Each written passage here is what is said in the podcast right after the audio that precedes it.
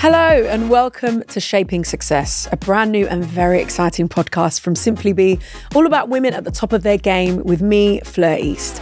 As a singer and broadcaster, I'm inspired by women who push boundaries, women who have carved a different path to society's stereotypes, women who refuse to fit in. And I want to find out who and what shaped their journey to success. So, in this podcast series, I'm joined by female icons from all walks of life to talk about their inspirations, heroes, and the moments that changed them. We'll hear from some of the biggest female names and the ones you might know less about as they share their remarkable stories of determination and dedication and reveal the moments and icons that have shaped them along the way. Ultimately, our guests all have one thing in common they're killing it. So let's meet them. Today's guest is a woman known for her frank, down to earth approach to television presenting. As a producer, presenter, and journalist, Anna Richardson is well known for fronting some of the most talked about shows on TV, from the headline grabbing Naked Attraction to a hard hitting documentary about neurodiversity. Anna is the queen of tackling challenging subjects with warmth and sensitivity and a touch of humour on the side. Her straightforward manner to subjects us Brits tend to shy away from has cemented her place as one of Britain's favourite on screen hosts. I can't wait to hear about her journey to the top. Welcome to Shaping Success, Anna Richardson. Oh, thank you. I sound amazing. I mean, you are. Thank you for that. What, what an incredible introduction. Thank you. Uh, thank you very much for having me. It's a pleasure to be here. I just, I'm so excited to talk to you because you tackle all the controversial topics that Oh, yes. most people tend to shy away from or don't ever want to talk about. Yeah. Have you always been like that? Have you Yeah. always been really comfortable? I love a taboo. I love a taboo.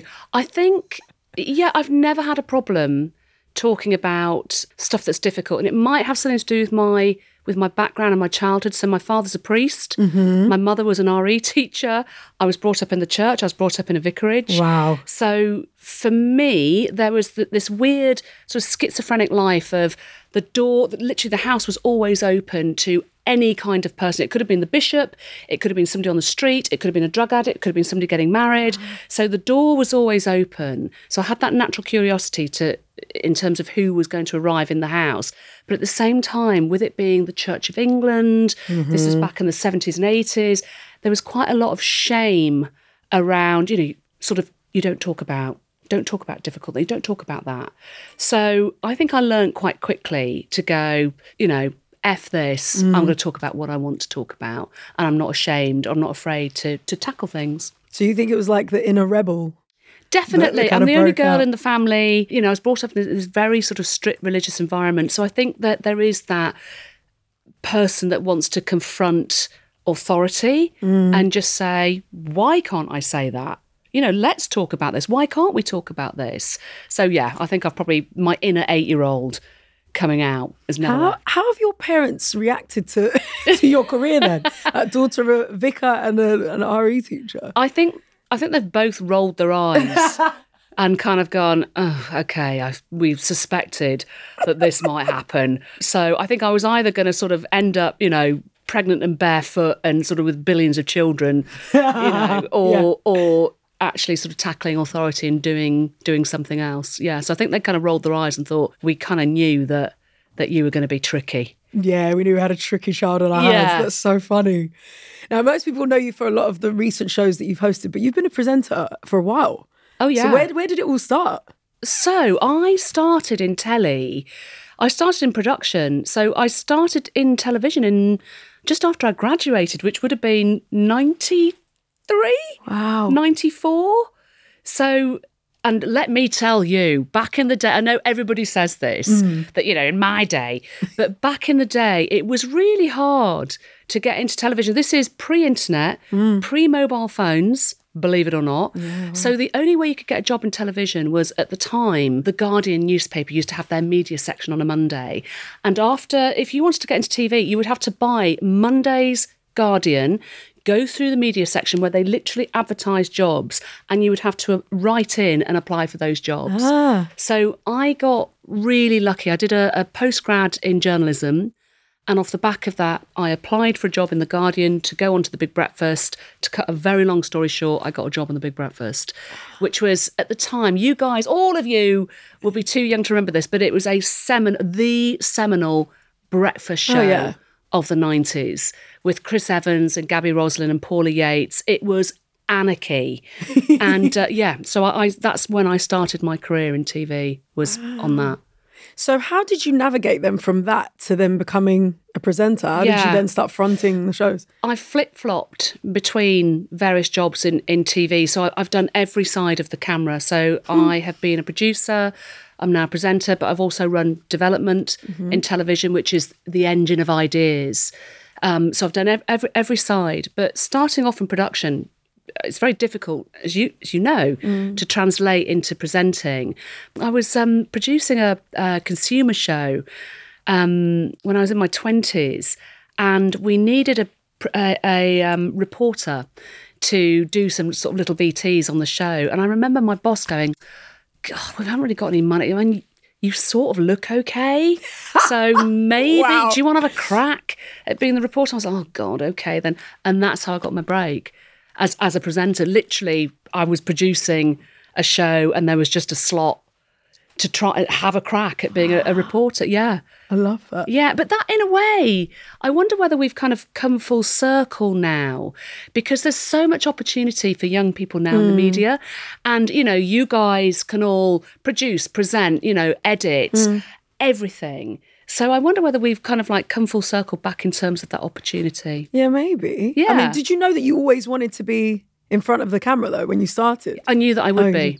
I knew that I would be. And I've known that when, when I did a research chat with your producer, I said this to, to Alex, the producer, that I knew from when I was seven or eight that I'd be on TV.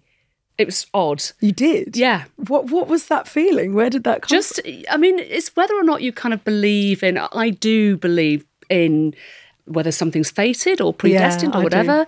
Right. So I had an absolute knowing that I would be on TV. And I knew that when I was seven or eight. And I remember a, a mate of um, mine, her mother saying, oh, Girls, what are you going to be when you grow up? And, you know, my mate was like, Oh, yeah, I might be a nurse. And I was like, I'm going to be on TV. I just knew that I would. How did everybody react? Because you went to school in Staffordshire, right? And it's quite a small village. So how did people react when you were like, "Yeah, I'm going to be on TV"? Were they like, "Yeah, all right, love"? Well, I was I was sent away to boarding school Ah. in Staffordshire, so I went to an all girls boarding school, um, and I mean, I think that maybe I was probably a bit of a sort of show off, I suppose, within within the class. Um, you know, I enjoyed hanging out with the girls. I enjoyed the entertainment of it all. So I don't think. I mean, again, I don't think anybody was particularly surprised. Mm. But I mean, you know, it's just one of those things that you just know. I just knew that that's what I was going to do. But it was hard getting there. It was really difficult getting there. But I was lucky that I just had that knowing that that's what I wanted to do. So did it all start from when you applied to that job in the Guardian? That's where it all began for you, and then it just kind of snowballed from there. I did before I, I, I applied for that job. After leaving uni, I did a lot of work experience at BBC North. Okay. So I was desperately trying to get in, but it was difficult. It was really hard. I mean, I worked for free for months on end mm. on various different shows. Um, which wouldn't be allowed now, but you know, back in the nineties, it was a bit like, oh god, you've got some annoying twenty-three-year-old that you know is trying to think she can break into television. Let, let's exploit her. Um, and clearly, I was up for being exploited.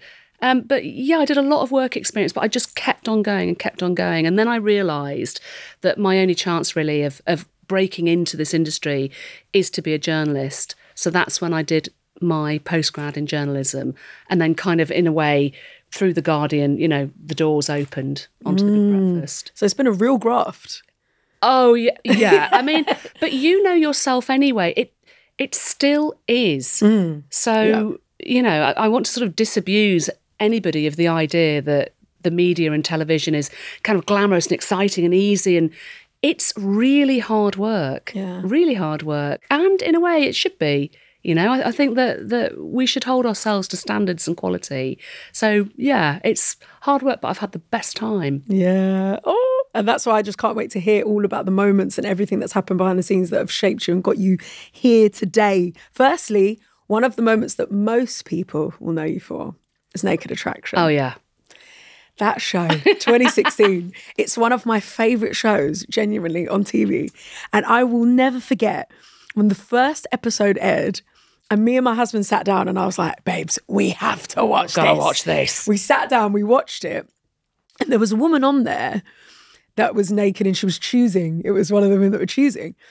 And we were just like, oh my goodness, how are people this brave? Like going on TV. The day after we watched it, we were in Soho walking down the street and we saw the woman No. that was on the show. Did you? The day after. And we went, we just passed her in the street and she almost gave us a look of, they've watched it. I know. Yeah, they it, watched it it. was me. I mean, it just rocked people's worlds. It was one of the first TV shows, primetime TV shows, where we saw naked people Yeah. just in an unfiltered way, just normal bodies on TV. Yeah, yeah.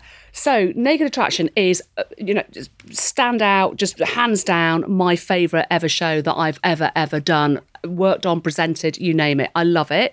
And long may it reign. When it was first pitched to me, I can remember sitting down with the team and saying, You must be out of your, you know, completely out of your mind. the idea that we're doing a dating show with people totally naked on British television, we're just going to get mullered in the press. So, this is where, in, in a way, I think that maybe my, you know, producing and development head came into play because once we'd really bashed out the format with the team and worked out why are we doing this show, I actually felt really comfortable with then presenting it and knowing that I would then have to go and defend it in the press because mm. we knew that we were going to get a lot of a lot of backlash in the press.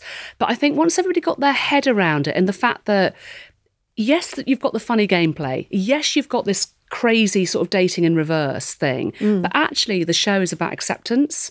So once you're able to defend it in that way, I just I knew that it would rate really really well. Can you remember like the line that was given to you, like the moment where you went, "Oh yeah, no, that that that strikes a chord with me, and that's why I want to do this." Yeah, I think it's when we were talking about the fact that that there's going to be an educational aspect to it that, that there are we're going to have these little VT moments of talking about the fact that you know the average penis length is seven inches long and whatever. I just thought as long as we can embrace uh, ed- some education within it, as long as we can embrace diversity mm. and acceptance, I'm all for it. Because again, as you said at the very beginning of the chat, I enjoy a taboo. I enjoy confronting things head on. So for me, I knew I could justify the series, that it isn't just, you know, giggling at people's nipples. Mm. You know, it's mm. actually, it, it's about acceptance. So yeah, I mean, I love it. It just, it makes me cry with laughter. Yeah. But I love the fact that we're all one big, happy, naked family. Yeah, and I'm glad you said the word acceptance as well because me and my sister were talking about the show and we were saying it was one of the first times that we'd seen so many different women's bodies. Yeah. Just in that way. And we were like, oh, wow, breasts can look that way. Or, oh, Yeah. oh, wow, her vulva looks interesting. Or, Yeah. you know, it was like, oh, wow, there's so many different types of bodies. And Yeah. you kind of learn your body in that way. Like, how, how has it helped you on your journey? Because I know you've spoken, you've been very outspoken about, you know, the struggles with body image Yeah. and particularly later on in life as a woman. Yeah. How has that, how has doing the show helped you? I think it, it's really appealed to my natural curiosity as a journalist. And you're right to say that that particularly as a woman, you're able to look at other women's bodies and go, "Oh God, okay, well that's interesting. Oh, she's got. Mm, I've never seen labia like that before. yeah. Interesting. So there's the curiosity and the education there, and there's just that lovely sense of, do you know what? Everybody's body is normal, and there's that reassurance, isn't there? Of actually I look okay. My body's okay mm. because, you know, everybody's body is okay. Everybody's body is different and it's okay. You know, our bodies work Yeah. beautifully well. So there's that lovely aspect, isn't there, to acceptance, acceptance of yourself.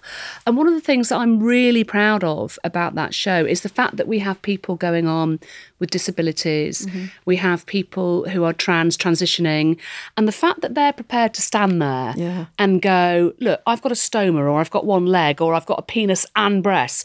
And they're standing there saying, I deserve to be recognised and I deserve to be loved. I mean, for me, job done, really. Job done. Yeah, that's so true. It's such an important job that you're actually doing. Well, yeah, With the th- show. th- there's a sort of educational aspect to it um, that that I that I really enjoy. But I mean, to answer your question very, very, you know, briefly and bluntly, um, it's helped me to accept my body as an older woman.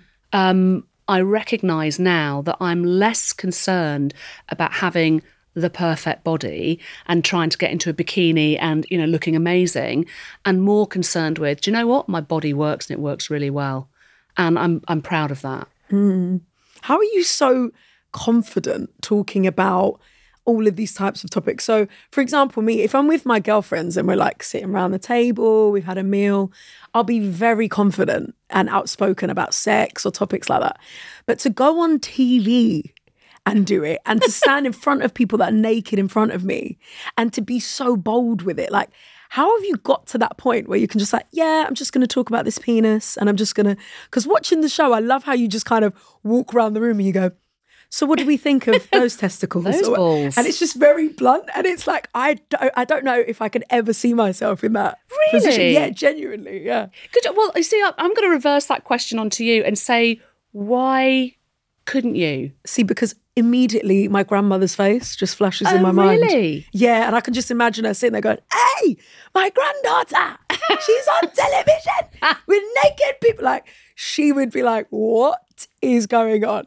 So immediately I just think of family and I think they're going to see me and I'm going to talk about all these things. And it's just like, ah, it's something to do with upbringing. But interestingly, because my mother's a devout Christian. Yes. So I've been raised with all of those morals and things. But you've also been raised in So a similar way, you've gone the opposite way.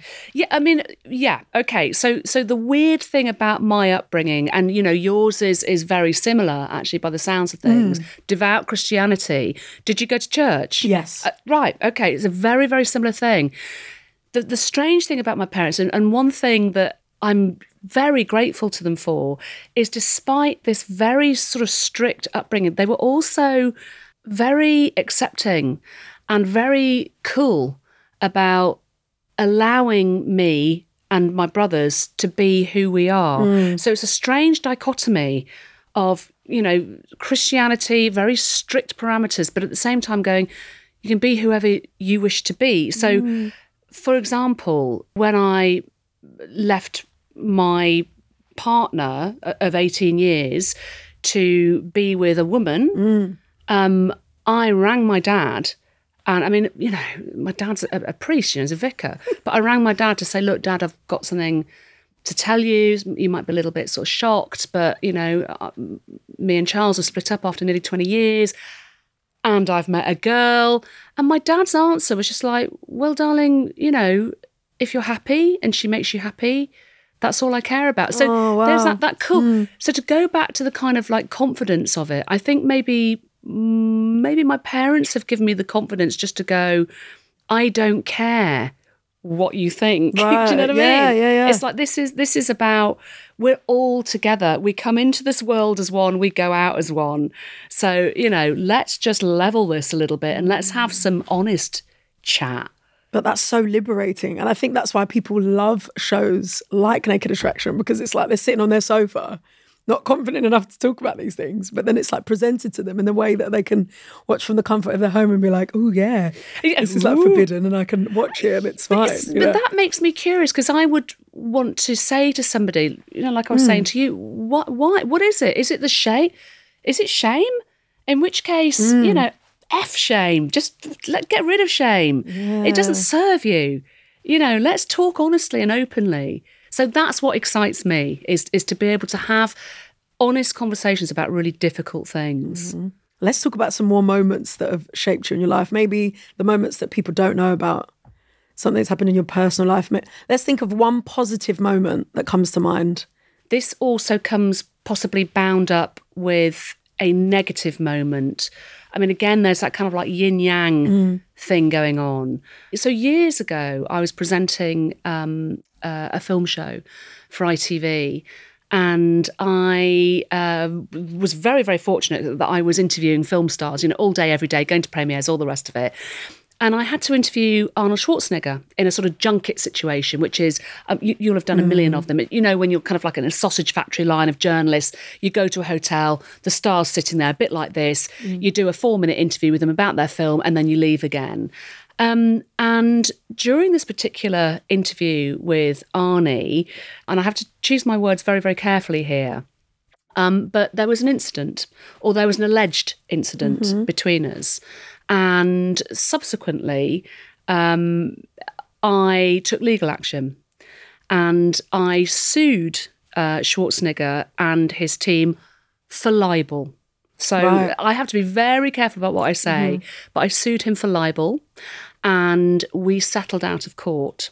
Now, this is a great big story that's kind of like wrapped up in about 10 seconds of, of explanation. But that moment defined me in terms of shortly afterwards, I spent a long time out of work Right.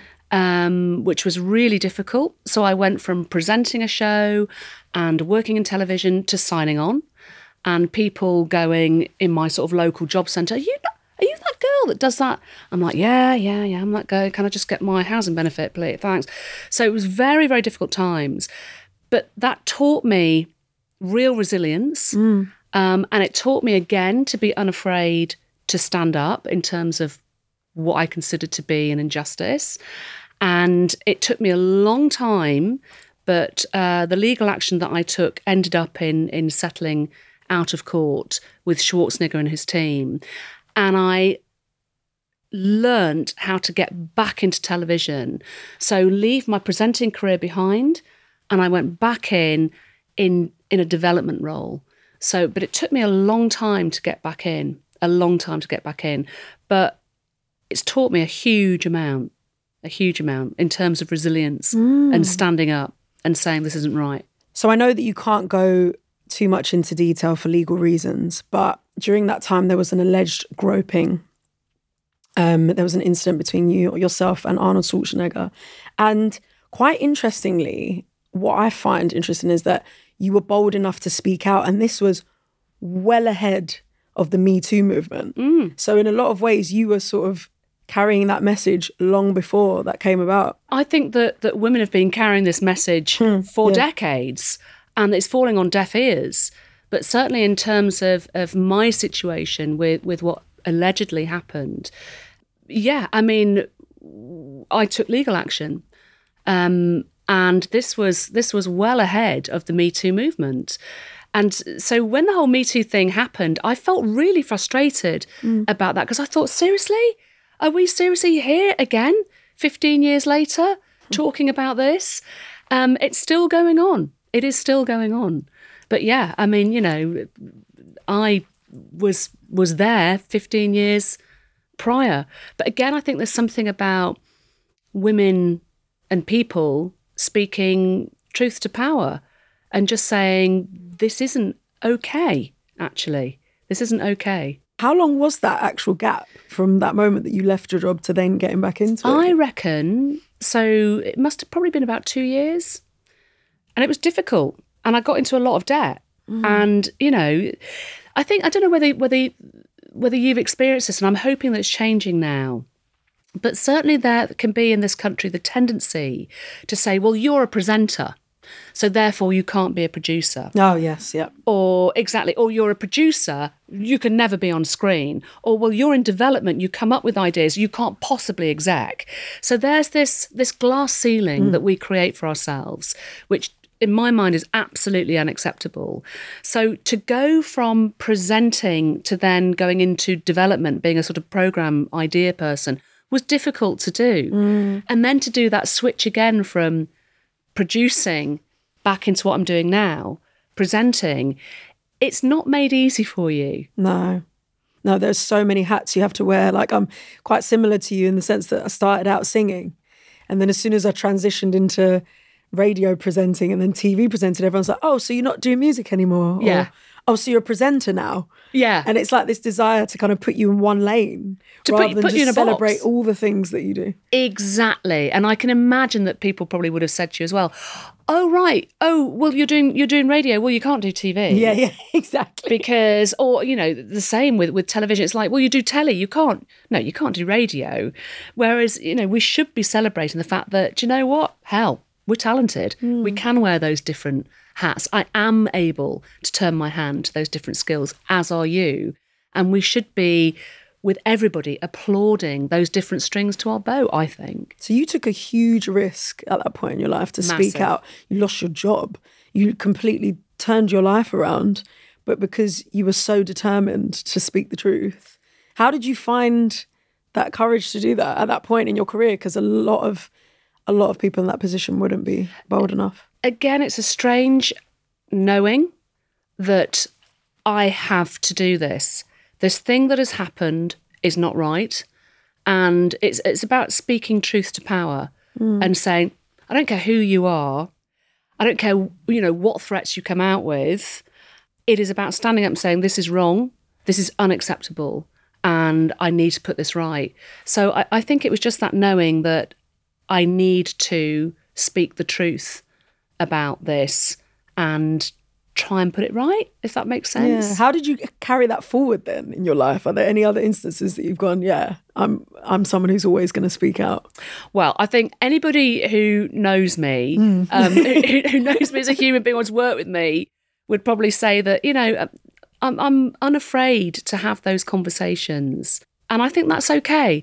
I think that there's there's something in this country we're very afraid. I think as a culture Mm. and as women Yes. to be able to say I'm not happy about this, or we need to talk about this, or do you know what I mean? Or I'm ambitious, or I'm unhappy, or I'm annoyed, or I'm upset, or particularly with with wanting to confront. We're taught as women that you're not allowed to confront. Mm. You should be quiet. Whereas if you're a guy, then it's acceptable to do that. So I, I think that I've probably raged against that being forced into a box as a woman mm. to be told to just be quiet and don't confront. So that is something that will, you know, get to me. Mm. Um, so I kind of almost can't help myself but speak out about things that I feel are an injustice or or not right. I suppose. Yeah, I really admire that actually. And even in friends that I've grown up with, that's a quality that I always really admire because as I've grown up, I've become a lot more outspoken and a lot more confident. But it sounds like talking to you, you've always had that. you've just always been like, yeah, this is what I'm going to do. Like, even when you were in school, you're like, yep, I'm going to be on TV. Yep, I'm going to do this. Like, you just, you've always just been so I, courageous. I have, I have, but it's been very, very difficult. And it means that as a girl and as a woman, you then get told that you're difficult or that you shouldn't say these things. It's not what girls do, it's not what women do. You should do it in a different way. And I really struggle with the idea of should. Um, for me, I would I would challenge back and say, why not? Why why should I do it this way? So uh, yeah, again, I, I suppose I'd go back to I'm very grateful to my parents and to my upbringing that I suppose that instilled in me certainly within the Church of England and within religion, and it's very patriarchal, as you know. There was just something in me as a little girl that just sort of wanted to go, but why? why, Yeah. why is it God is some bloke and you're telling me that I can't do this? So, yeah, I think I was probably just really annoying. Now I understand more the eye roll moment that your parents had when you got on TV. Now, Yeah. I'm, now I'm seeing the picture painted for me. I I'm like, okay, you were asking all the questions in the vicarage. yeah, when but they didn't like want to little girl, answer. they're going, oh gosh. Here we go. And then you're like, guys, I'm I'm hosting Naked Attraction. Yeah, and it's and, uh, like, right, okay, here we go. But I think maybe it's that sort of going back to the female thing. It's, it's, it's that sort of feminist. I mean, my, my parents' marriage didn't last, and um, I could just remember being, you know, a little girl, and there were a lot of fights within the house Mm. between my parents. And I can remember sort of squaring up to my dad and, you know, saying, "You've broken." One of the Ten Commandments about, you know, being whatever, sort of good to your wife or whatever. Mm. Um, so I think there's always been that sort of feminist kind of like in me of going, hang on a second, you know, no, as, as a woman, as a little girl, I'm not prepared to be treated like this. Who did you have in your life that inspired you or impacted you? Was there somebody in your personal life that you always looked up to? Well, professionally, absolutely. Um, yeah, and I think that that probably when I first started on the Big Breakfast, I mean that was such a seminal, such a seminal moment at the time. I mean, it was early 90s. It was the show Mm. that everybody talked about. It was anarchy. It was chaos. Chris Evans was presenting. Gaby Roslin was, you know, Paula Yates, who's now who's now dead, you know, was was one of the key people on this show. It was madness, Mm. but it absolutely taught me how to be a broadcaster. And the person that I absolutely looked up to, the two people actually, it's Chris Evans and, and Gaby Roslin and Paula at the time. But Chris Evans, even though he also got tarred with the he's a very difficult person allegedly to work with, mm. you know, that man is an extraordinary broadcaster. He absolutely, you know, he knows how to do television mm. as a producer, as an exec, as a broadcaster, as a presenter. Extraordinary. But my eye was drawn to to Gaby actually, and she's still going. Yeah, she and is. she knows that I have always admired her. So I met her when I was a baby, you know, 23, 24. Mm. She was hosting every day a live a live breakfast show, every day with a smile on her face, every day a consummate professional. She absolutely did it beautifully well. She's one of the best live broadcasters that I've ever, ever witnessed. And I think that she was always slightly in Chris's shadow. Mm. And actually, she was equal to him in every way. And it's really, really great to see that she's still going. And I've worked with her again as a presenter now. Oh wow. And again, you know, I just I salute her in terms of her ability to do live events. There's nobody else that can do it as well as Gaby. She's amazing. Mm. I know it, it sounds surprising, but if you watch that woman work, she she's incredible. No, it's interesting to hear from your perspective because you've watched everything from Yeah. the inner workings, behind the scenes. Yeah. So you know everybody from the moment they walk into the office, the moment they stand in front of the camera. All we see is what's presented to us. and that's it and you'll know as well as a presenter that you know th- this this is all this is all people see Yeah, but there's so much more to that in term in terms of our job and mm. I would like to say I think that's quite underappreciated a mm. lot of the time. There's, there's so much hard work that goes into presenting. You know, you're so, you know, you, you, you today you're doing three of these shows. All of that research, all of that scripting, all of that sitting in a chair and just beautifully, without really checking checking your questions or your script, just beautifully presenting that. That is a skill. Mm. So you know. I think I think we all deserve a bit of a round of applause. If you're a good presenter, it's a skill. Yeah, thank you. I like that. I feel like we don't, in general, we don't really celebrate ourselves enough. We kind of just go through the motions. and then, like, even when I did your intro today and you were going, wow, God, I sound, Sound amazing. amazing. it's like we don't do that though. we, don't- we do, and also I wonder whether you know obviously it's been very difficult in, in the news lately mm-hmm. in terms of presenters and people that are on that are on screen. I think there's possibly a tendency to look at the job that we do and go, "That's really glamorous. You guys just you just just get a kind of like you know mm. BMW into work, and then somebody gives you a coffee, and then that's all you've got to do." It's actually to be a good presenter, it's the art of being yourself, and it's the art of doing it without looking at your questions, mm. knowing your subject, and doing it in a very smooth, slick way. Not everyone can do it. And so, if you can do it effortlessly, then you're very, very good at your job. And as I say, I don't think that's often fully a- appreciated. I think that people regard us as being sort of, you know, um, glamorous layabouts, really, that get overpaid. yeah, definitely. If only if only people could see really what goes on. yeah. at the hard slog that really goes Yeah. into all of it. It's it's very very difficult. But I guess if you're so seasoned and you've got the finesse, you make it look easy. Maybe that's what it is. that that's the art. That's the art of presenting.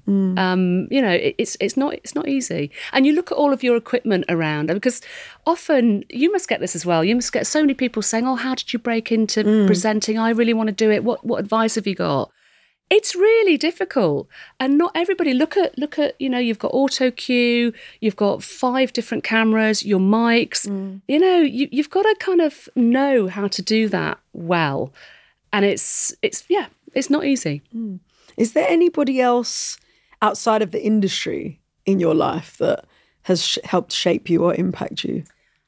yeah i think probably two people that that i look up to and, and really admire from a personal point of view. The first person is my ex boyfriend, hmm. Charles Martin, who is now a BAFTA winning drama director. But when we first met, we were two babies, you know, two researchers in telly together when we got together.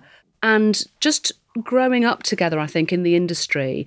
And he went off directing, I went off sort of producing and presenting.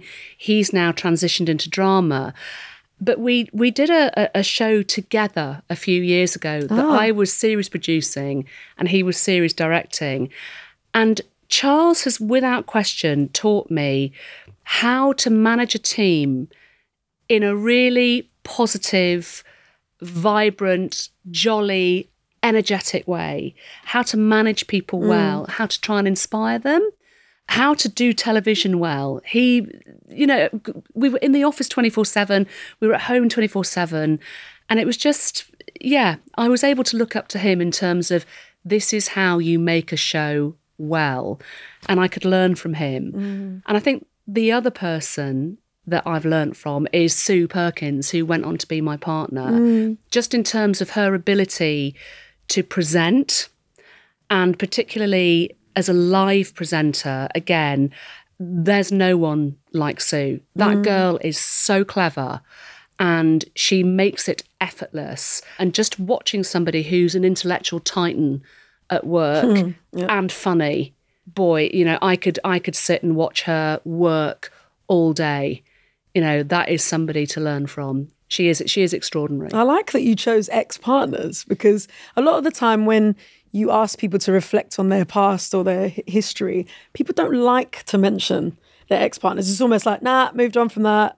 Like, you know, I'm, I'm moving on. This is my life now. But Yeah. but we can't ignore that those people have been in our, I mean, your first partner was in your life 20 years. Yeah. I mean, you can't ignore that those relationships impact you in some way. well they shape you all of them. i mean you're married mm, right so you know your your your husband and the people around you shape you so from a sort of psychotherapeutic point of view because i've also trained in in hypnotherapy. So i'm very interested in in the psychology mm. of how we manage our lives.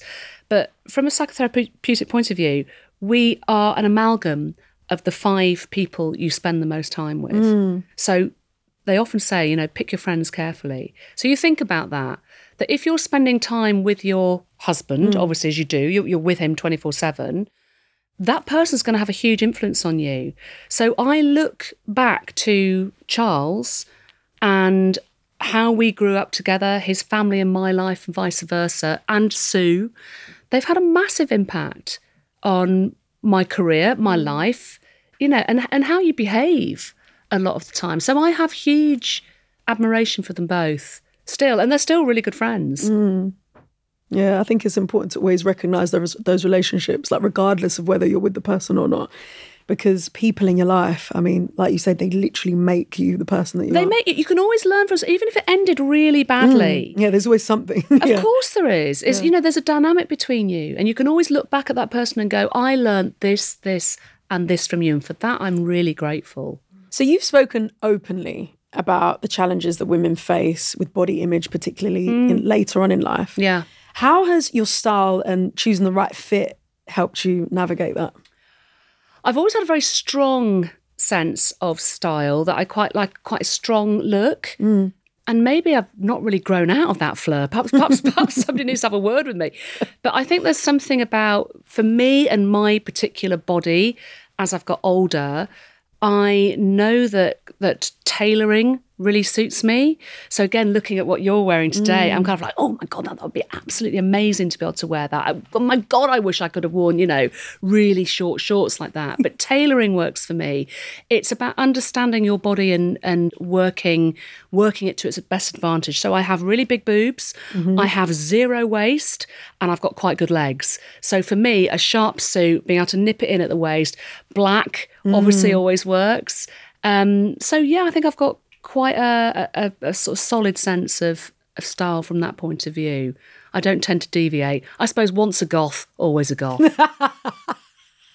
no, it's tragic. What's a goth? Always a goth. Never grown out of it. That's so funny. there was something going around um, on social media a while ago about there was me, Noel Fielding, Davina McCall, and Claudia Winkleman, and somebody put same person, different font, and I'm kind of like, fair enough. I do kind of like blur in with Noel a bit too nicely. That's amazing. that is so funny. Oh my goodness. So, if we want to look at your goth styles Yeah. on social media, how can we follow you? Uh, on social media. I am still on Twitter, so um, I'm at Anna Richard So. I'm on Instagram, which is again at Anna Richard So. I don't tend to do TikTok or anything like that. I feel like you'd be great on TikTok. Do you think so? yeah, like sex education videos on TikTok. Really? Yes. Maybe I need to think about that. Heard it here first. Thank you. I just need to work out how you actually do it. I've got to figure hit, it out. I've hit that age though. I've hit that age where I now need glasses and I don't understand the kind of it's like what is this sticker thing link thing? so yeah, I need help with the from the youngsters. I'm looking around here. I'll follow you. As soon as that is up, I will be following that page. you. Thank you so much for talking to me today. Oh, It's thank you. It's been an absolute pleasure. Thank you. Thanks for listening to Shaping Success, a Simply Be podcast. If you like what you've heard, please give us a follow and a rating on Apple Podcasts, Spotify, or wherever else you listen to your podcasts. Shaping Success is a folding pocket production.